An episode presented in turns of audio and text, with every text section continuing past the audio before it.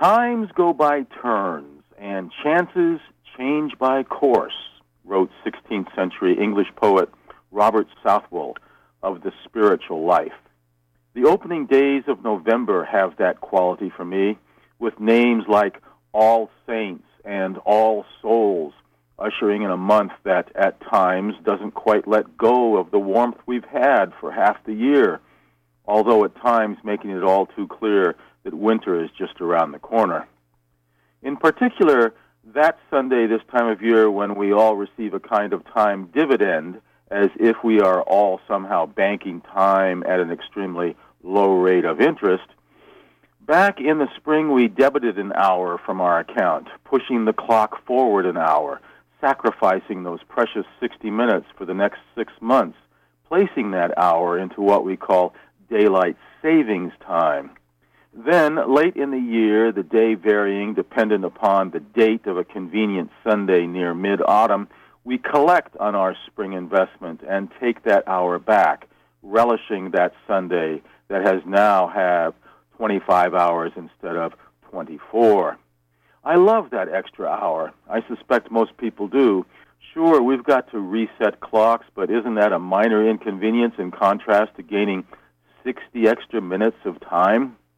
What is time anyway, except this thing to confuse us about where we were, over there, somewhere else a second ago, only all too suddenly to arrive here in this instant.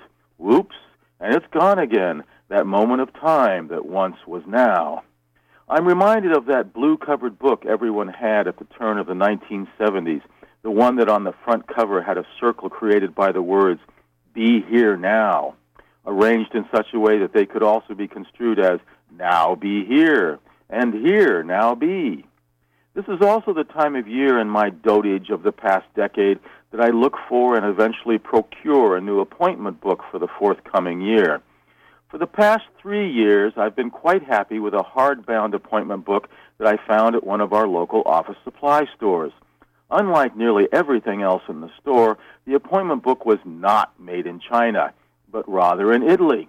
This pleased me greatly, as much as finding a fine, fat spiral notebook made in Mexico has pleased me. But this year, while the spiral notebook from Mexico is still available, the Italian-made appointment book is not.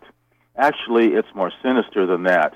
A book that looks exactly like the Italian-made book, except for one small exception, is available, except it's now made in China. So I found a different appointment book, which I'm pleased to say is American-made. Not that I have anything against the Chinese. I just don't want to find only Chinese-made products all the time. Now, didn't that extra hour yesterday feel great? From Orono, Maine, have a good day.